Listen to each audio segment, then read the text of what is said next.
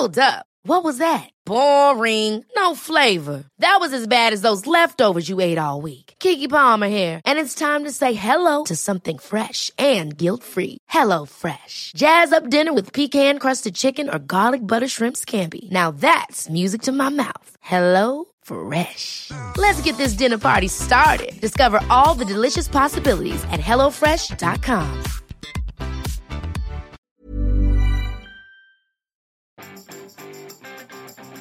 Vous avez déjà rêvé d'être Mel Gibson dans le film Ce que veulent les femmes Bonjour, bonjour, bonjour, bonjour, c'est Bertrand, votre coach web. Bienvenue dans ce nouvel épisode du podcast, épisode 466. Bon, j'espère que vous allez bien, que vous avez la forme, la patate, de l'énergie, vous avez plein d'idées, que vous avez envie de créer des contenus, des podcasts, de la vidéo, d'être sur Instagram, de faire du Twitter, etc.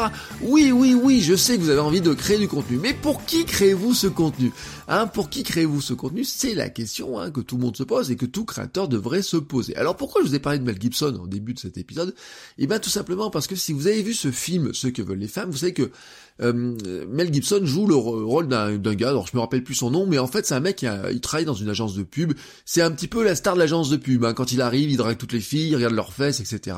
Il a l'impression d'être irrésistible, mais en fait elle le déteste, voilà, elle le trouve insupportable, euh, et puis vraiment, certaines elles le trouvent vraiment, vraiment insupportable. Mais ce mec là, il se croit irrésistible, il se croit adoré de toutes les femmes, il se croit le comme étant le, le, le le plus important, et puis bon, on lui met une chef dans les pattes, tout, ça lui plaît pas, il est en conflit avec sa fille, vous voyez, là ça devient vraiment compliqué pour lui. Et un jour, euh, il, euh, il, est dans sa salle de bain, dans son superbe appartement, et il s'électrocute. Hein, il y a un orage, il s'électrocute, il prend le jus, bzzz, comme ça, là, voilà. Et à son réveil, eh ben, il est un petit peu sonné, mais il se découvre en fait qu'il est capable d'entendre ce qui se passe dans la tête des femmes.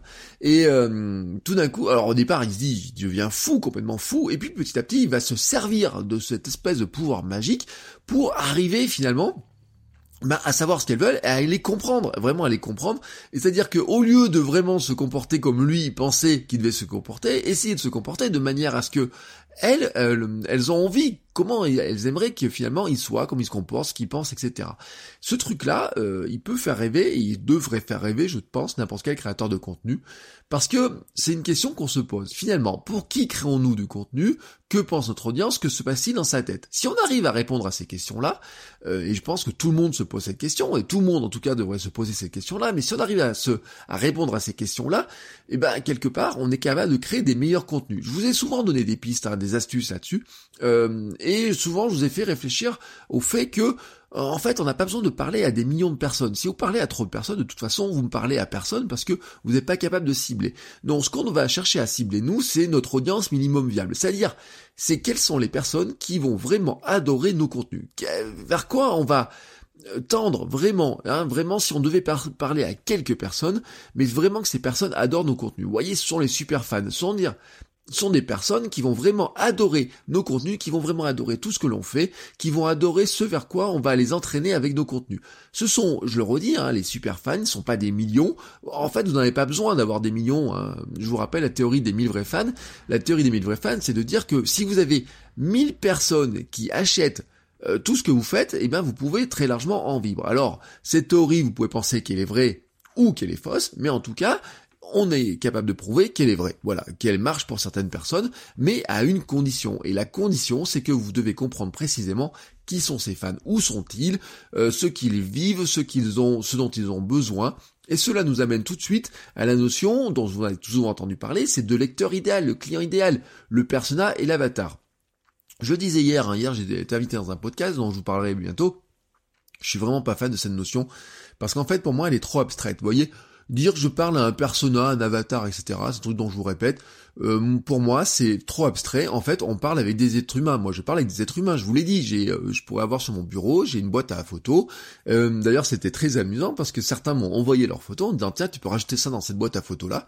Et en fait, comment ça marche ce, ce, truc-là? C'est de dire que je m'adresse dans chaque épisode. J'en avais parlé il y a, il y a, quelques la semaine dernière tout simplement, au lieu de parler à tout le monde, je parle en fait à une personne. Je dis tiens, toi, je sais que tu as tel problème, et eh ben je vais t'aider à résoudre ce problème-là. Alors bien entendu, vous êtes plusieurs à vous sentir concernés par ce problème-là. Vous êtes même plusieurs dizaines à vous sentir concernés par ce problème-là, parce que en fait, on peut se penser unique, mais on se ressemble tous un petit peu. On a tous un petit peu les mêmes problèmes, vous voyez.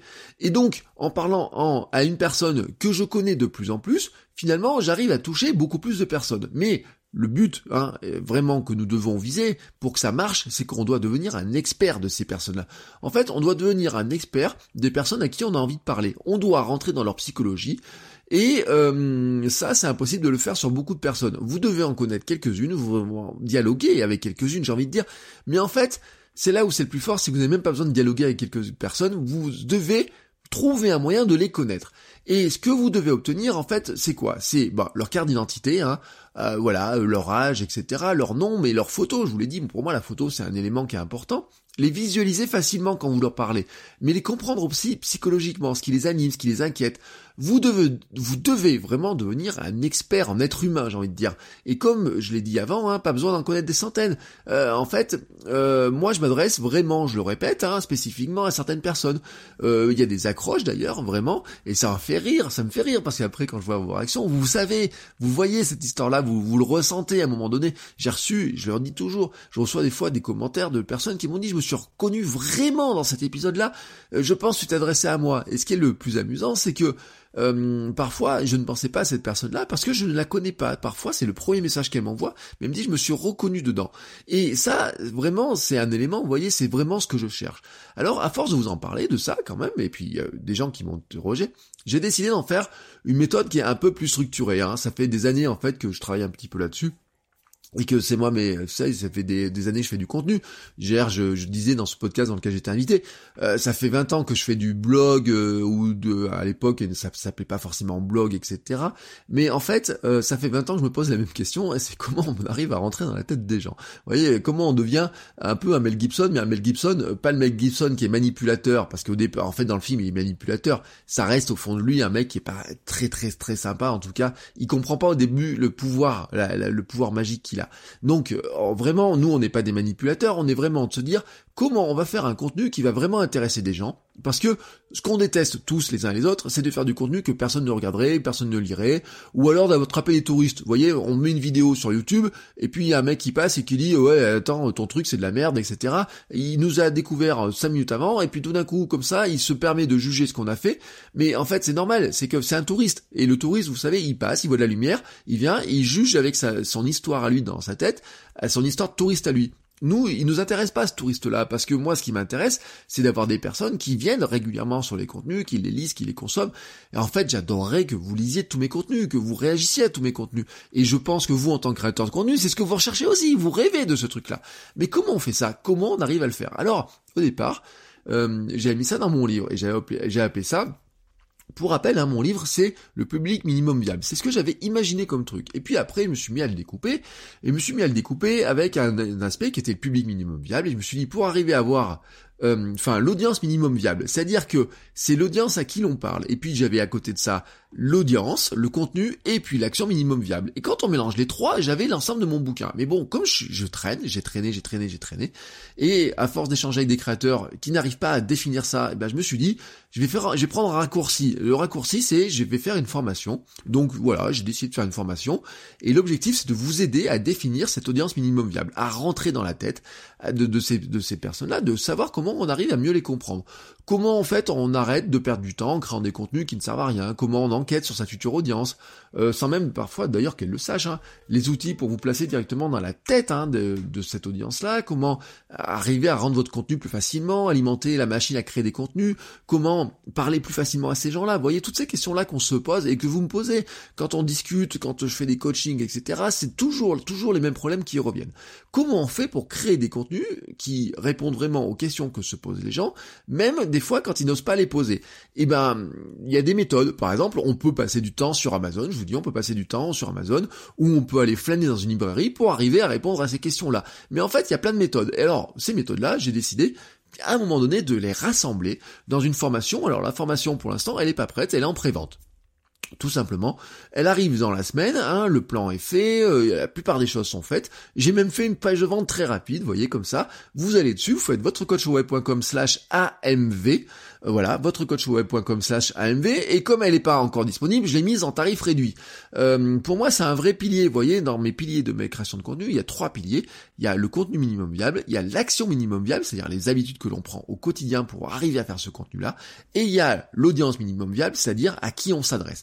Quand on mélange ces trois grands axes, quand on a ces trois grands axes réunis, on arrive à faire du contenu régulièrement pour des personnes qui vont lire notre contenu. Donc c'est pour ça que pour moi ça reste un élément qui est pilier, j'en ai marre, vous voyez, de traîner ce truc-là, de dire oui, je vais le sortir dans mon bouquin, etc.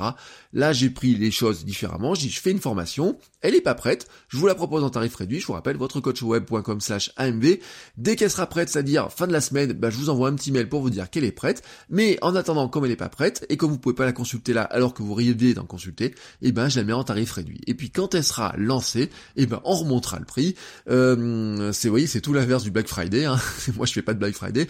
Le jour du Black Friday, hop, on augmente les prix. Mais avant, et eh ben, je la mets en tarif réduit, avant qu'elle arrive, et elle sera là, comme ça, le week-end prochain, vous pourrez travailler tranquillement dessus. Voilà, je vous laisse aller voir toutes ces informations-là, tranquillement, hein, sur le, site, faites votrecoachweb.com slash AMV, et moi je vous souhaite une très bonne journée, et je vous dis à demain pour un nouvel épisode. Ciao ciao les créateurs